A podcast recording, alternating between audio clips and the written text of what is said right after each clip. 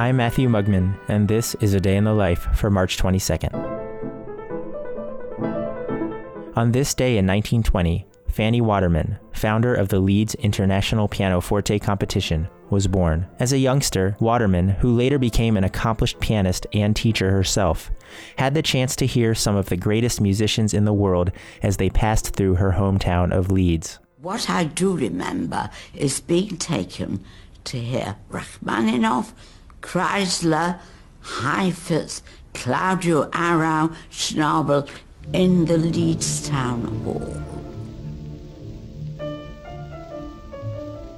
And if Rachmaninoff and Arrau had been getting their careers started just a bit later than they did, perhaps they would have performed at the Leeds competition. The triennial event, which began in 1963, is a proving ground for exciting new pianists, like Anna Tsibuleva, the winner of the 2015 event.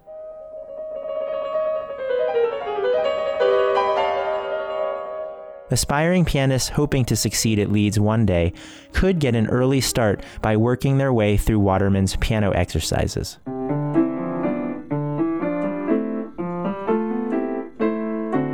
They could also catch a football match to get into a Northern English competitive spirit.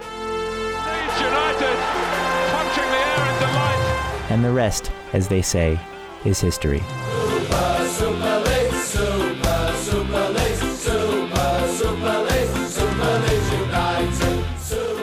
A Day in the Life is a production of Critical Karaoke, brought to you by the Idea Space at Colorado College, exploring ideas through the visual arts. Also made possible by the generous support of the Bee Vradenburg Foundation, the Joseph Henry Edmondson Foundation, and Colorado College, fostering innovation in the humanities. Find out more at criticalkaraoke.com.